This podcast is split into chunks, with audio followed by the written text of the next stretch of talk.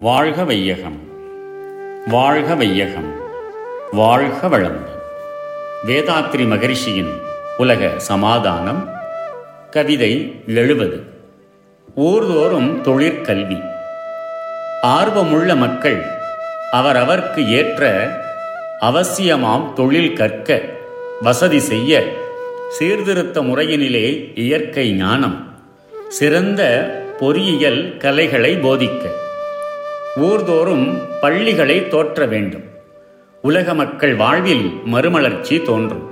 சோர்வற்று அறிஞர் பலர் உலகமெங்கும் சொல் செயலால் இம்முறையை பரப்ப வேண்டும். ஒவ்வொரு ஊரிலும் ஒரு தொழிற்கல்விச்சாலை ஏற்படுத்த வேண்டும். அங்கு இயற்கை தத்துவ விஞ்ஞான அறிவு இயந்திர கலை இவைகளை வேண்டுவோர்களுக்கு இலவசமாக கற்பிக்க வேண்டும். இப்போது முதியோர் கல்வி திட்டம் நடந்து வருவதைப் போல் இந்த திட்டம் நடைபெற வேண்டும். ஆர்வம் உள்ளவர்கள் யாரெனினும் ஒரு மணி நேரம் வந்திருந்து பல கலைகளை கற்க வசதி செய்ய வேண்டும். இந்த சேவையை உலகில் உள்ள பல அறிஞர் கூடி சொல்லால் எழுத்தால் செயலால் அமுலுக்கு கொண்டு வர வேண்டும். விஞ்ஞான அறிவு இயந்திர கலை பயிலும் மாணவர்களே இந்த தொண்டை ஏற்று நடத்தலாம். இராணுவம் கலைக்கப்பட்டால் அங்கிருந்து திரும்பும் மக்கள் அனைவரையும் சமூக சேவைக்கு திருப்பிக் கொள்ளும்போது கூடிய மட்டிலும் அதில் உள்ள தொழில் நிபுணர்களையும் இந்த திட்டத்தை பரப்ப பயன்படுத்தலாம். வாழ்க வளமுடன். May the whole world be blessed by the divine. World Peace by Yogiraj Sri Vedatri Maharishi. Poem 70 Polytechnic Schools.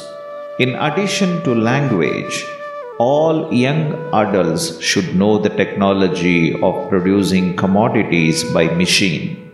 Otherwise, by producing handmade articles and commodities, one cannot get sufficient income to cope with today's daily needs.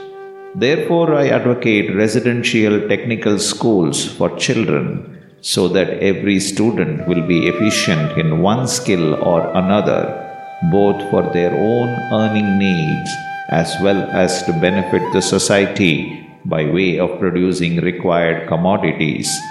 Until this residential school system is established, small units of technical schools to provide vocational skills for all should be run in every village.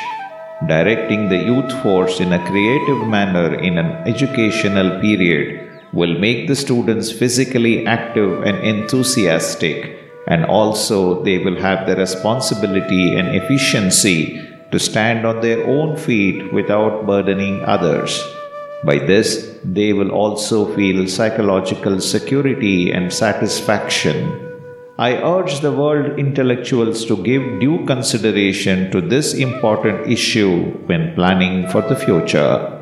May the whole world be blessed by the divine.